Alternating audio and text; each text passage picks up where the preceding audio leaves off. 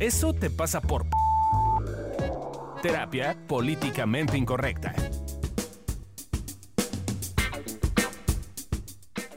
Hola, ¿cómo están? Bienvenidos a un episodio más de Eso te pasa por... Yo soy Alessia Divari, este es el podcast de Evolución Terapéutica y hoy vamos a hablar de Eso te pasa por codependiente. Uh. Y bueno, como siempre, ya Fabio ya se metió porque apenas yo iba yo a presentar, pero bienvenido Fabio. Hola, soy Fabio Valdés. Es que estoy dormido, una disculpa. Mi socio con su voz aterciopelada está dormido, pero ya llegó. Y Adriana, como siempre. Hola, Ay. Hola. Hola, ¿cómo están? Disculpe, todos estamos muy desmañanados hoy. Sí, es que no están para saberlo, nosotros para contárselos, pero Se los contamos. se los contamos porque pues nos gusta el chisme y para que entiendan porque si estamos más... Creo que hoy yo voy a ser la menos dispersa, no metería las manos Es- al fuego por mí porque no necesito estar desvelada para estar dispersa. Pero yo soy la única de este bonito trío hoy que no se siente mal. Eh, porque estamos regresando de la vacación Yay. y teníamos que haber regresado a las 11 de la noche, llegado aquí a las 11 de la noche y llegamos a las 2 de la mañana, casual, Uh, porque se atrasó el vuelo. Súper bien. Tenemos sueño. Tenemos sueño. Bueno, no, ellos tienen sueño. Ok, pero entonces, hoy toca hablar de codependiente. ¿Qué dije? Codependencia. Eso. codependencia. y entonces, ¿qué tenemos que decir de la codependencia? En el diccionario no existe codependencia, pero sí dependencia. Eh, porque codependencia es un término más acuñado por la psicología. Pero, ¿qué es dependencia entonces? Es la subordin- subordinación a un poder, o la relación de origen o conexión, o una sección o colectividad subordinada a un poder. Ok. Eh, em, voy a leer las que son relevantes. Oficina pública. favor. Situación de una persona que no puede valerse por sí misma. Mm. Necesidad compulsiva de alguna sustancia como alcohol, tabaco o drogas para experimentar su efecto o calmar el malestar producido de su privación. Esa es de las más cercanas a la Sí. definición de codependencia. Si le agregamos persona, Si le agregamos Necesidad persona, compulsiva De exacto. alguna persona. Exactamente. Entonces ya te vas ahí tú haciendo una idea, ¿no? De, ah, me suena. Eh, o me han dicho que me veo como que soy indefensa y necesito que alguien me cuide. Sálvame, sálvame. Gel. muy bien. Ay. Chiste interno. Chiste perdón. interno. Otro día con más calmitas. Los explicamos. Oigan, pero entonces, ¿nos vas a dar la definición super fancy? Fácil, La definición fácil. super fácil estuvo muy chistosa. Eh, no sé si soy yo, que soy medio rojilla y entonces me encuentro así como de repente cosas bien Casual. así, o, o, o- porque es lo primero que me muestra Google, o sea, no sé si también tiene algoritmos extraños o no. Pero también se basa en tus búsquedas. Google. Entonces, Ok. eh, escuchen, ¿no? Es la dependencia es un término con diversos usos que puede utilizarse para mencionar a una relación de origen o conexión, la, la subordinación a un poder mayor o a una situación de un sujeto que no está en condiciones de valerse por sí mismo. O sea, básicamente lo que dice el diccionario. Ajá. Pero entre los sociólogos, antropólogos sociales, psicólogos y economistas latinoamericanos ha venido siendo un centro de preocupación el problema de la dependencia. ¿Por qué? Porque el problema de la dependencia es que somos pueblos latinos y americanos que por supuesto eh, estamos siendo eh, oprimidos y dominados, ¿no? En este caso, por la eh, cultura española. Y que entonces básicamente, digo, para no leerles todo porque es un chorote, ¿no? Pero básicamente lo que dice es que eh, deberíamos de ser independientes con nuestro propio marco de referencia cultural, sin incluir al español, o sea, des- desentendernos de todo aquello que venga de España, para ¿Por? entonces poder ser realmente liberados como Estados Unidos. Así decía. Pero entonces ahí no seríamos liberados. Sí. Pues no, O sea, más bien nos estaríamos estaría- estaríamos negando parte de quiénes somos. Es, es correcto. Y sería como una cosa ahí como escupir para arriba, ¿no? Porque somos mitad. O sea, entiendo, entiendo que en Estados Unidos hubo una, una matanza de la gente indígena. Aquí hubo una. Sí, ahí los. Aquí hubo un mestizaje. Es como es un contexto diferente. Pero que no, que deberíamos ser como los gringos liberados y empoderados. Y adiós a los españoles, básicamente eso decía. Es como toda una ola que creo que ya no es tan vigente, pero que en los años 60 sí fue como, tenía un boom muy grande. Ya. Pues sí, pero está terrorífico que esa sea, o sea, que creo que es parte de lo que estaremos hablando hoy, como hasta qué punto, como siempre, la, en este caso, codependencia o la dependencia extrema de algo o de alguien, eh, hasta dónde sí funciona, para qué sí sirve y cuándo nos estamos pasando de, em, pues, de este. dependientes, ¿no? y ya y ya le estamos dejando todo nuestro poder a la otra persona, ¿no? Ajá. Digo yo. Eso dicen. Eh, pero bueno, entonces, em, algunos ejemplos. Como, ¿en, qué, ¿En qué lo notamos? ¿Cómo podemos saber, cómo nos damos cuenta de la codependencia? Si, por ejemplo, de repente te das cuenta de que tu vida gira en torno a tu relación. Ay, man. Y por relación no me refiero solamente a pareja, Pareja. ¿eh? O sea, puede ser amigos, mamás, Mm. papás, ami- hermanos. O sea, si de repente todo lo que haces está en función de... eh, El trabajo también, no, eh, no forzamente exactamente. una persona. Exactamente, pueden ser situaciones.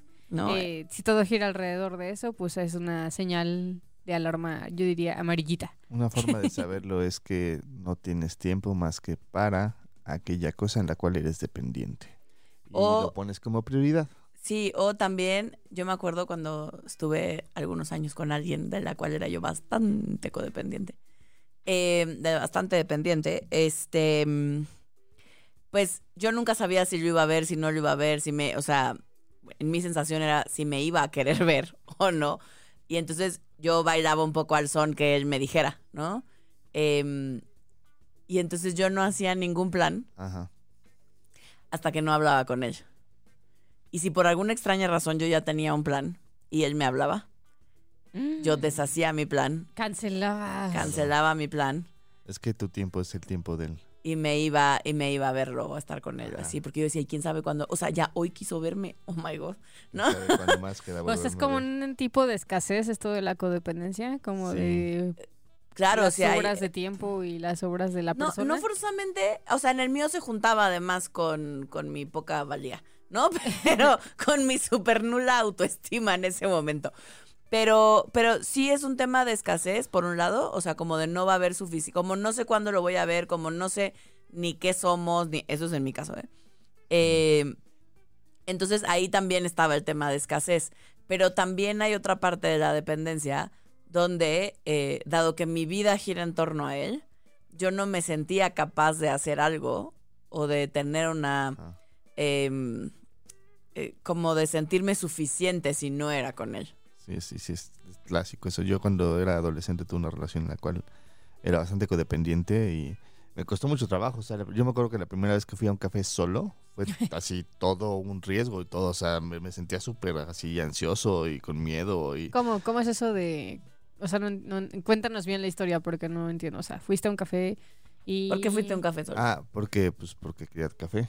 Pero el punto Pero es ¿cuál que fue el riesgo? ¿Qué fue lo terrorífico para ti? O sea, ¿estar Que- solo? o sea, ¿nunca No, ibas por un café solo? nunca iba solo a ningún lado y entonces era como cuando, cuando las- había, había ido a café solo con ella y cuando fui yo solo no sabía ni qué pedir, o sea, no sabía ni qué me gustaba porque además pedía en función de ella. eh, sí, era una cosa así como muy Sí, de, claro. de, de te vuelves y te fusionas y, y ya, porque además la otra persona le pasa un poquito lo mismo, ¿no? Entonces Sí. es como, como este chiste, ¿no? De que, que- que juntan dos nombres y entonces ya eres una persona con dos nombres que cuando es una pareja así dependiente, Ajá. así tal cual. Claro, que por eso se llama codependencia, porque, porque es de ida y vuelta. Es ¿no? mutuo. Es un mutuo acuerdo. Es- es- no es unilateral, es bilateral, va, va y viene. O sea, cuando hablamos de una relación codependiente es porque ambas partes están igual, que lo pueden manejar diferente, que lo pueden mostrar de otra manera, pero la necesidad, la dependencia hacia la otra persona es prácticamente la misma. Porque también es cierto que hay veces que solo yo soy dependiente de alguien, Ajá. pero ese alguien no es dependiente de mí, ¿no? Como puede ser el caso de los hijos, en lo cual es normal que yo dependa de papá y mamá, y eso sería, y papá y mamá idealmente deberían hacerse cargo. cargo de nosotros. Al menos hasta entonces- cier- cierta edad. Ya después ya, ya estamos hablando de otro podcast. Y entonces ahí no, ahí no estamos hablando de codependencia, no estamos hablando de algo que haya que modificar o cambiar, eh, sino de una cosa, digamos, natural de la vida, donde papá y mamá son más grandes, me tuvieron a mí y se deberían hacer cargo de mí. Y yo dependo de bebé, sobre todo mientras más chiquito, más dependiente, al 100% de papá y mamá. Uy, bebé.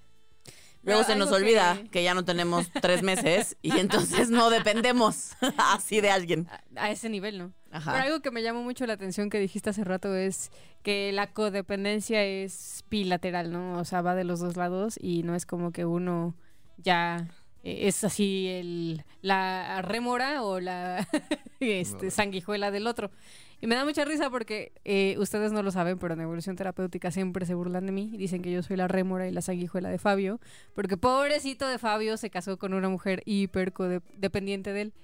Eh, lo que no saben No, sí sabemos, No, por sí, eso sí. les hacemos porque burla. Fabio se hace menso y lo esconde bastante bien. Soy bueno. Es que él también este, tiene sus formas de... Claro, lo que de- pasa, y aquí es donde voy a balconear, conmigo. voy a balconear a Adriana y a Fabio.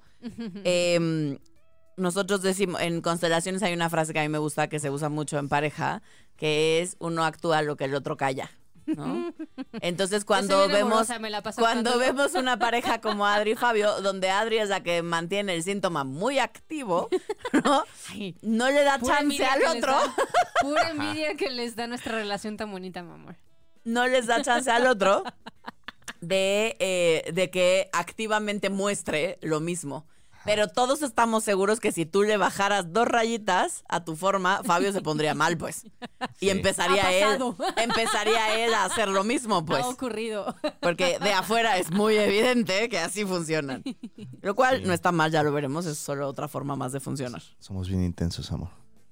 Eh, otro, otra forma como de ver nuestra codependencia es como este tema de cuando sentimos que la otra persona es nuestra media naranja. En el sentido de tú me completas, Ajá. sin ti yo no estoy completo, sin ti yo no puedo respirar porque me falta la H de mi 2O, así, ¿no? Así todas las canciones de amor eh, latinoamericanas tienen algo de codependencia en sus letras. Sí, sí, sí. En general, el amor romántico, como nos lo han vendido, eh, tiene tintes bastante codependientes. Sí, claro, porque está todo este rollo como de tú me completaste, ¿no? Yo, yo era una persona que me faltaba algo y cuando tú llegaste, ese algo se, se unió a, a mí y entonces ahora somos una misma persona y tenemos un, hasta el corazón, ¿no? Como de se unió. Late al mismo tiempo. Late al mismo tiempo nuestro corazón o se hizo uno y entonces ya podemos caminar y podemos con la vida, ¿no? Y hay que decirlo que romántico sí es, pues, o sea, sí No, suena. sí es. Y cuando estás enamorado de alguien, o sea, sí dan ganas, pues, de, sí se siente uno cerca de eso, pues, ¿no? O sea, como... ¿Qué te ríes, güey? Nada. Ya saca la ponzoña que te estoy viendo. Como tú, Alessia. Como yo, ¿Cómo sí dan ganas. No, no. Sí dan ganas, solo no. una se cuida. Es que deberán ustedes saber que Alesia no tiene novio, pero está en una relación exclusiva donde le hacen de todo y No les hagas caso, guapo, nos están molestando. Sí, sí, no Hola, son guapo. novios, no. Yo- todos sabemos que no pero son no novios. son novios, solo van lento. A nuestro ritmo, ¿sí? Súper Sí, sí, lento. súper lento. Cada quien sus ritmos y lo que lo haga sentir en paz. Pero es bonito sentirse Y así. entonces cuéntanos de tu enamoramiento y cómo se siente eso que decías. Pues es este del tema. amor romántico. Es este tema del amor romántico, donde yo en general era, soy, no sé, bastante grinch. eh, con este tema del amor romántico y decir, nada, es que no puedes estar con alguien y decirle que lo vas a amar por siempre, es una mamada, no existe, ¿no? O sea, aún cuando me casé, yo hablaba con mi ex marido y le decía, yo no te puedo prometer que te voy a amar por siempre, supéralo, ¿no? O sea, es como, eso no va a suceder, de mi boca no va a salir, pues, ¿no? Pero al guapo ya se lo prometió. No se lo he prometido, pero me dan ganas. Se le. No te asustes, guapo. Solo me dan ganas. o sea, sí tengo este tema como de querer decir, voy a estar por siempre y siempre contigo y siempre hasta el final y no te vayas nunca. Ay, ¿no? eres Elvirita. Ay, sí, maldita sea.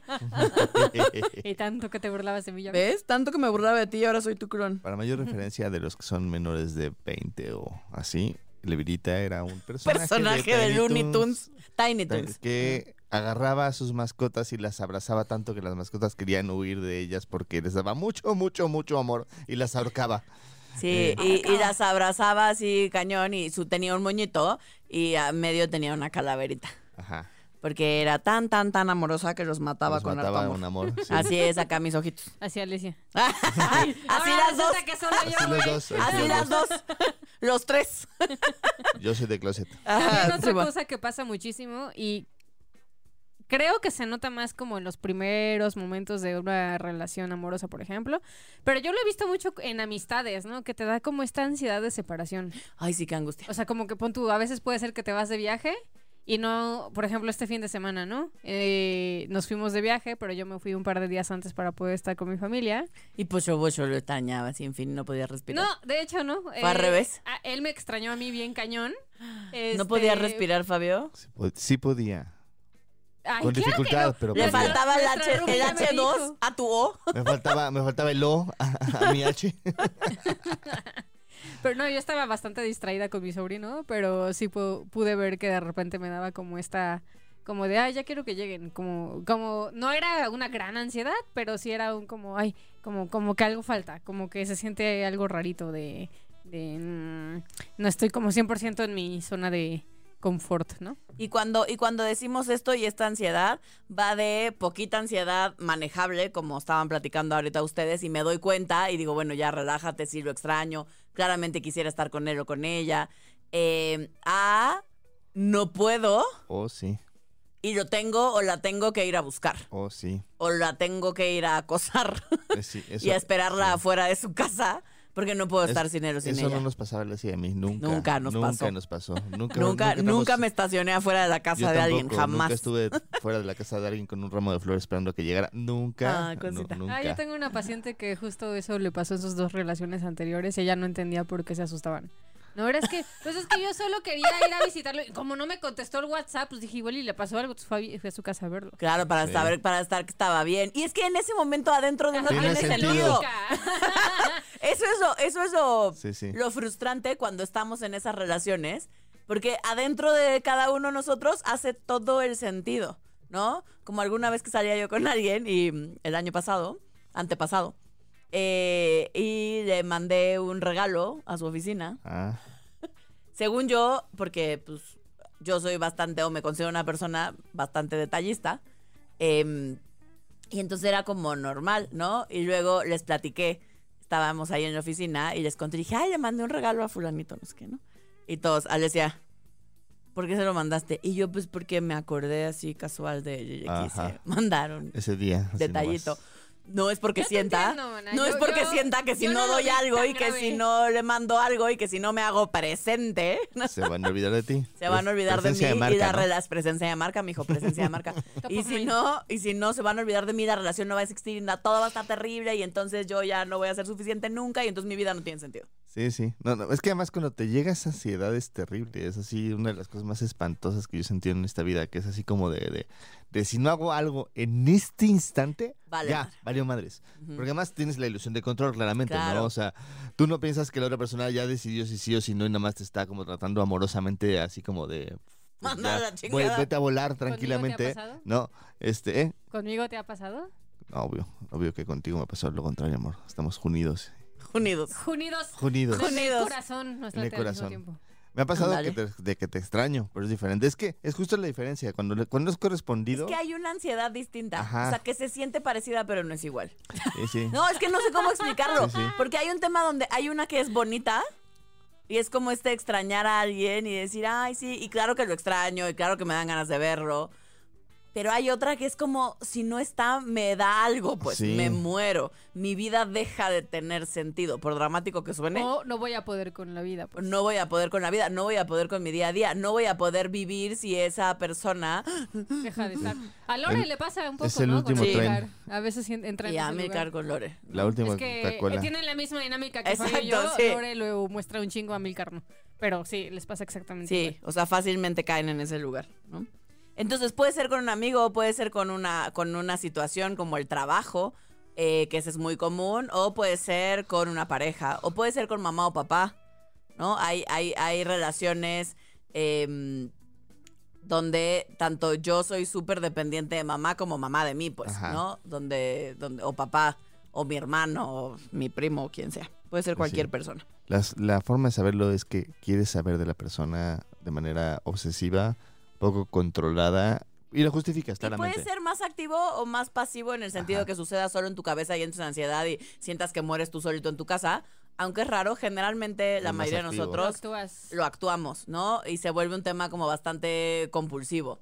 Y entonces le mando un WhatsApp y no me contesta y ya vi que está en línea y que no ha leído mi mensaje. Y ya vi, ¿no? lo y entonces algo hice mal y entonces checo su Facebook a ver si puso algo o checo su Instagram o checo su lo que sea que tenga yo a la mano o si no me empiezan a salir O le estas a ideas. alguien que sé que está con él o con ella. Exacto, o me salen estas grandiosas ideas como de, claro, yo sé que va a ir a una fiesta, ella había dicho que hoy iba a ir a una fiesta. ¿A quién Le caigo de conozco? ¿A quién conozco ¿A en quién esa conozco fiesta? en esa fiesta? Digo, claro, yo tenía ganas de ir a esa fiesta. O sea, ¿por qué no iría yo a esa fiesta?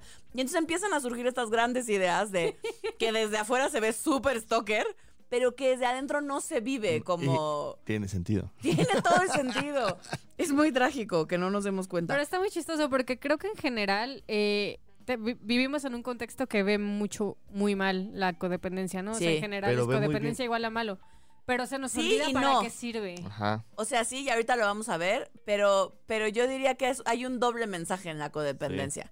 O sea, porque por un lado, si es a los amigos, si es al trabajo, hay lugares donde la codependencia se ve mal. Pero si es a la pareja, de hecho, hay muchas cosas que la fomentan. A mí me juzgan. A menos sea, de que sea no correspondida. Nosotros sí, si En no es caso, correspondida. es- ya es esta- ya Entonces es sí eres un stalker maldita o maldito.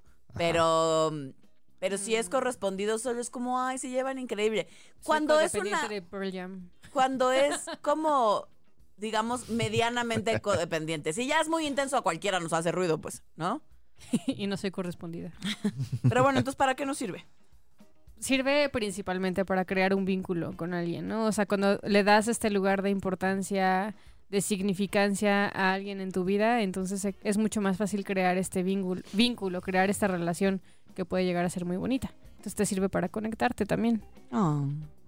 O también puede ser- servirte para sentir que puedes con la vida y que no estás solo. O sea, como de, bueno, está mi amiga o mi amigo, mi pareja, mi mamá, mi papá junto a mí, siempre van a estar junto a mí, porque así se siente cuando Sí. codependiente y entonces a huevo puedo con lo que venga y lo que Sí, sigue. está muy cañón. Yo, yo creo que mi relación más codependiente a lo largo de toda mi vida fue con una amiga eh, que estudiamos juntas desde chiquititas y éramos, y seguimos siendo, pero, pero nuestra relación hoy ya cambió mucho.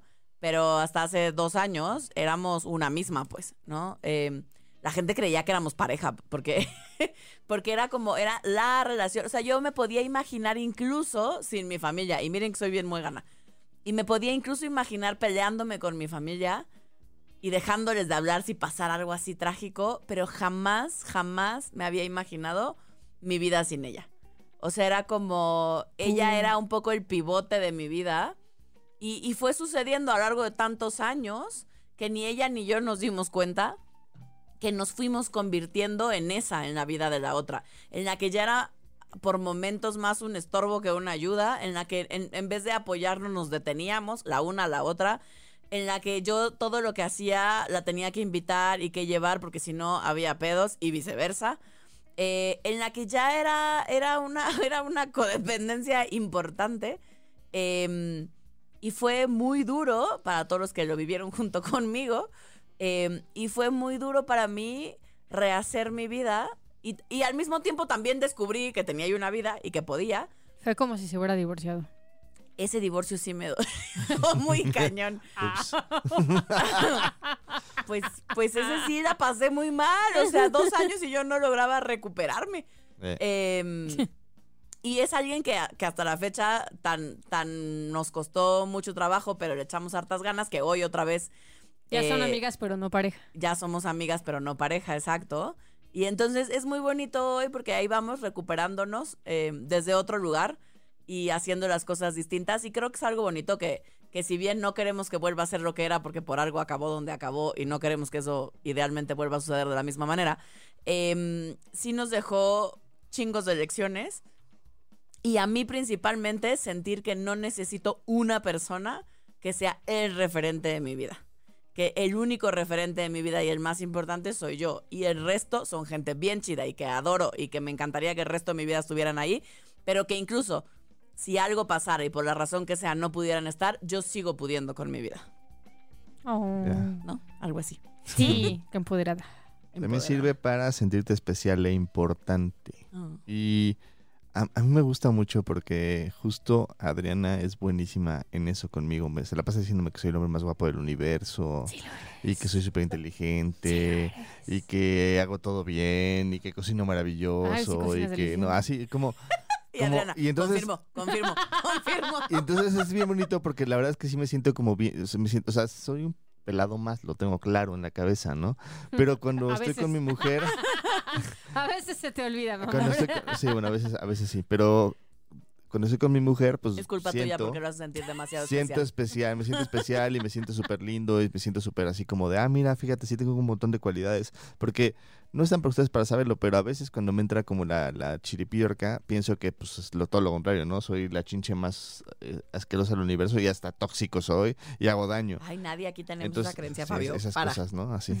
Eh, entonces está padrísimo porque justo este, este tener a alguien o tener a alguien es que te retroalimentan esta parte bonita en la cual puedes sentirte especial, ayuda a un poquito reconocer las cosas que sí te funcionan en la vida y en las cuales eres bueno. Y Estás bien bonito. Así, por ejemplo. Entonces, y también nos sirve para poder darle importancia y lugar a la relación, es decir, para poder cuidar la relación que tenemos. Sobre todo cuando vamos aprendiendo a usarlo a nuestro favor. Sí, en general eres codependiente con cosas que te gustan o que te dan algo, ¿no? O sea, Mm, Y algo importante. Ajá, sí. Eh, digo, es diferente a una adicción que tenemos que hablar en algún momento. O sea, ¿Una es eso, qué? la- Adicción. ¿Qué entendiste? Erección. Ah, No, no. También es importante y te Sí. dan algo. Pero eso es diferente. Pero, pero la adicción. se puede y la volver dependiente. ajá. Ah, no. Sí. Ah, no, la no genitalización, es verdad. No, no nos volvemos dependientes. la, la, la, la, este, la codependencia en sí te puede mostrar como, ok, si soy codependiente de mi trabajo, es probablemente encuentro cosas de valor en él y que me gustan. Eh, si soy codependiente de una persona o de un grupo de personas, pues hago algo tomo de ese grupo de personas que me funciona. Si soy de- codependiente de mi pareja, pues es importante reconocer qué es eso que me gusta, que me funciona, que me sirve de estar con mi pareja. Y está padre porque entonces puedo yo también reconocer partes de mí. Es Oh. correcto. Pero entonces, ¿cuándo sí se convierte en un pedo? Cuando la relación se vuelve lo único en tu vida y gira, como los ejemplos que pusimos hace ratito, todo lo que haces gira en torno a esto. Haces y deshaces planes en con tal de estar con esta persona y probablemente pagas precios como que ciertas relaciones pueden verse afectadas, lastimadas. O sea, como si de Tu repente propia vida, ¿no? tu propia vida, ¿no? O sea, si tú de repente dejas de hacer cosas para ti con tal de estar con alguien, pues ya no está tan chido. O este, cuando te cuesta trabajo disfrutar estar con otras personas o contigo mismo. No, o sea, de que, o sea, solo si estás con esta persona, ya puedes entonces disfrutar. eres feliz. Ajá, pero si no, y estás este amargator o estás este deprimido con cara triste. Sí, sí, pues lo ya, único que vale. vale la pena de tu día o de tu semana es cuando estás con ese otro alguien o haciendo esa otra cosa, el trabajo, por ejemplo. Em, entonces sí, probablemente haya que revisar qué te está pasando, que eso se está volviendo lo único en tu vida. Sí, hay una oportunidad con respecto a ti, A como ti. tipo, ¿no? Sí. Mm, También se vuelve un problema cuando te cuesta trabajo tener equilibrio con os- otros aspectos de tu vida, ¿no? O sea, no solo tiene que ver el disfrute, sino como de repente solo le das peso a esta relación o a esta situación, entonces también se puede volver problemática. Claro, y a ver, o sea, no sé a los que nos están escuchando, pero yo soy de las primeras que equilibrar mi vida de pronto se vuelve complicado, ¿no? O sea, porque en todos lados escuchamos que hay que tener un balance, ¿no? Pero ¿quién dice cuál es el balance correcto? ¿Y cómo sé cuándo sí está más balanceado? Y cuándo además sí hay momentos donde unas cosas van a tener más prioridad que otras, pero idealmente que al menos tengas, mm, se las voy a dejar barata, tres, cuatro áreas. Eh, donde de manera recurrente sí estás en ellas, ¿no? Y sí, y sí tienes relación, o sea, con tus amigos, con tu familia, eh, te gusta tu trabajo, o tienes pareja, o ah, tienes un hobby eh, y disfrutas estar contigo, por poner cosas como más eh, del día a día. Sí, en, en la pareja romántica hay mucho esta idea de que entonces tú le das tiempo solo a tu pareja y a veces las parejas se vuelven una cosa que es trabajo, pareja, pareja, trabajo, trabajo, pareja, pareja, trabajo. Y además eso es terrible porque ya no entra nada nuevo a la relación. Y justo además cuando tienes problemas con tu pareja, ¿qué haces para hablar de eso? Pues no lo ha- no haces nada, ¿no? O sea, y a veces pasan años y años y años y años y de repente terminó la relación. ¿Quién sabe por qué? O sea, creo que es importante por eso empezar a reconocer que necesitamos otras cosas para poder equilibrar la situación. Otra cosa y otro precio a pagar cuando ya la situación está muy codependiente es cuando de repente te detienes a crecer. ¿No? De cómo voy a yo ir y hacer es- estudiar esa maestría. Porque la otra persona no va a eh, poder. no va a poder o no me va a poder acompañar o no, mejor no, mejor me quedo. Y entonces me va a dejar si me doy cuenta. O lo voy a dejar si crezco también. Pero es otro Ajá. tema. Claro, pero va de la mano y tiene que ver con, a veces tiene que ver no solo con el hecho de brillar más que el otro, que eso es tema de otro episodio, que se juntan. En general no nos pasa una sola cosa, pues. No. Y cuando generamos una relación codependiente, pues está llena de diferentes tintes eh, que, que de los cuales va acompañado. Pero sí tiene que ver sobre todo con cómo manejo mi tiempo. Eh, y entonces el hecho de sentir que quizás me tenga que cambiar de país y no, mi relación no va a aguantar. No, esa persona no, no podría sin mí, no, ¿cómo lo voy a hacer? Eh, en vez de perseguir mi propio sueño, si es que eso es importante para mí. Y cuando crees y sientes que son el otro, que sin el otro no podrías con tu vida. O sea, esa sensación es como muy de... Sí, lo que si yo les te contaba de imaginas amiga. realmente, si se muriera esa persona como de chin, no sé qué haría, o sea, neta, me, me, perdería, no, no habría nadie más en mi vida como esta persona. O Entonces, enloquezco. quizás ya a mí Sí. a, a mí esa sensación creo que últimamente ya no me pasa pero antes pues, sí yo sentía que si Fabio se moría era como de pues seguro me vuelvo loca no o sea entre el dolor y entre y ahora qué voy a hacer y no voy a encontrar a nadie como él eh, sí sentía que me volvía loca no y creo que es una sensación bastante común Claro, y, y al final todo tiene que ver con, como decía Fabio hace ratito en el tip, eh, tiene que ver con algo que nos pasa a cada uno de nosotros. Es algo, es algo interno. Pero bueno, entonces ya qué chingados hago, pues.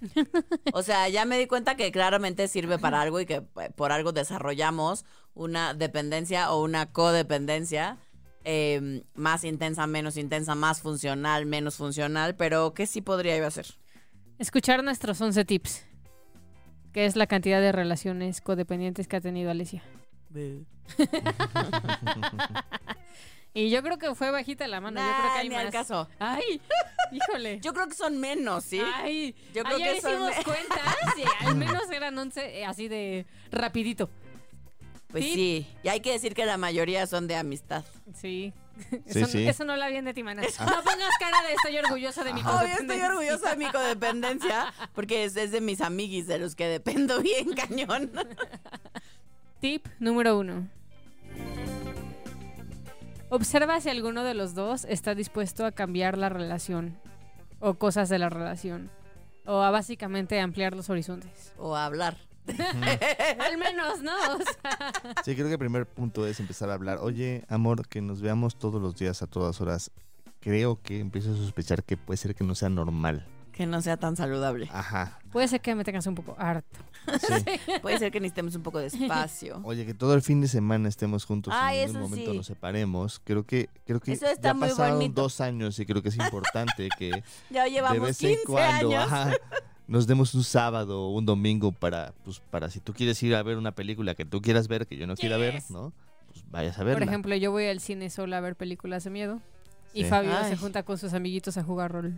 Qué Así maravilla. es. Odio las películas de mí. Ay, las amo. Yo las odio también. Tip número 2. Aprende a estar contigo mismo y con lo que sientes. Y si eso se te olvidó, porque a veces pasa que cuando estás en pareja, de repente estás tan acostumbrado a estar en pareja o estar con tus amigos o estar en el trabajo que se te olvida estar contigo. Entonces, retomarte y aprender a estar contigo. Y ya les hemos dado este tip, pero ¿por qué Siempre una será un tip. Ajá. ¿Por qué una cita? ¿Por qué no una cita contigo? ¿Por qué no salir y pasártela bien y ver y darte aquello que quieres y te gusta para ti? Por eso yo tengo colección de vibradores. Ah, no.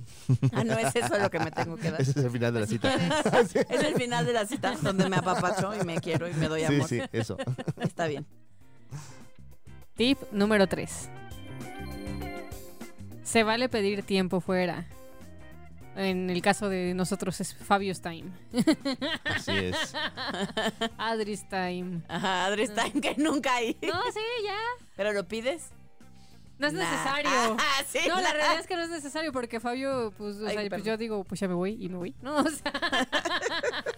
No, el por el que sí lo necesita y lo tiene agendado, así es, Sí, es Fabio. Todos los viernes a partir de las 7, no cuento con él. Claro, Sí. y en este pedir tiempo fuera creo que tiene que ver con aprender a manejar la culpa que eso da en muchas ocasiones. ¿no? Sí, sí da, porque sí hay una parte en la cual yo Uy, si te ves bien culpígeno. O sea, yo sé que yo sé que yo sé que finjo muy bien, pero, Pero en el fondo estoy jugando rol y me siento bien me culpable. siento bien culpable. Me siento culpable mientras disfruto. Sí. sí, sí, sí. Eh, tip número 4. Forma y crea relaciones con más personas. Tu vida no tiene que girar en torno a una. O en torno a algo. O sea, si tienes, por ejemplo, una tendencia a ser medio adicto a la chamba y trabajas de 12 a 24 horas al día, eh, creo que sería importante que te dieras chance y espacio para hacer otras cosas. Por ejemplo, la persona más importante de tu vida, tú. Eh, y ese espacio y ese tiempo te puede servir para crear una relación contigo, con tus amigos, con las cosas que te gustan y tener más de un amor, más allá del amor que puedes tener a tu trabajo, por ejemplo. Qué bonito. Tip número 11. Trabaja tu valía personal. Por Ah. favor. Para la segunda, sí, para la segunda temporada tenemos que hacer eso, ¿eh? El de valía es importantísimo. Pero aquí les va un adelanto. Para poderte sentir valioso, es importante que actúes y finjas que ya eres valioso y desde ahí empieces a hacer las cosas. Algunas de de ustedes van a entenderlo rápidamente, otros va a ser más complicado. Pero si empiezas a hacer eso, Los empiezas a sentirte valioso. Yo también lo escuché.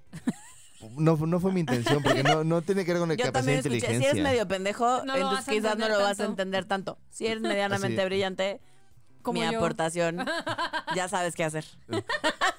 Lo que mi cliente quiso decir fue, aún no tienes el contexto necesario, necesitamos hacer un, un podcast completo de este tema. Está bien. Haremos como que te creemos. Fabio. Pero sí, el tema de la valía personal es bien importante. Y ahí sí, como dirían nuestros compañeros del norte, los gringuitos, fake it, fake it until you make it. A veces funciona. Y bueno, pues ya llegamos al final de este episodio. Eso te pasa por codependiente.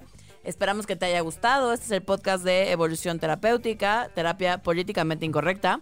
Si llegaste hasta este momento o te dio flojera y adelantaste, te paso un resumen súper rápido. La dependencia o la codependencia tiene que ver con cuando es dependencia solo es unilateral de una persona a otra y cuando es codependencia es porque viene de ida y vuelta. Eh, no es que sea terrorífica, porque hoy pareciera que está muy satanizada. Tiene cosas que funcionan, si aprendemos a usarla, habla de nosotros, de cómo nos sentimos, de quién o qué es importante en nuestra vida y simplemente se trata de aprender a usarlo a favor y de hacer algo con esas relaciones que nos importan, crear nuevas relaciones, pero sobre todo aprender a estar con nosotros y a fomentar y desarrollar nuestra propia valía personal para que entonces sí nos sintamos que si no es con ese algo o alguien, eh, nuestra vida valió a pura madre.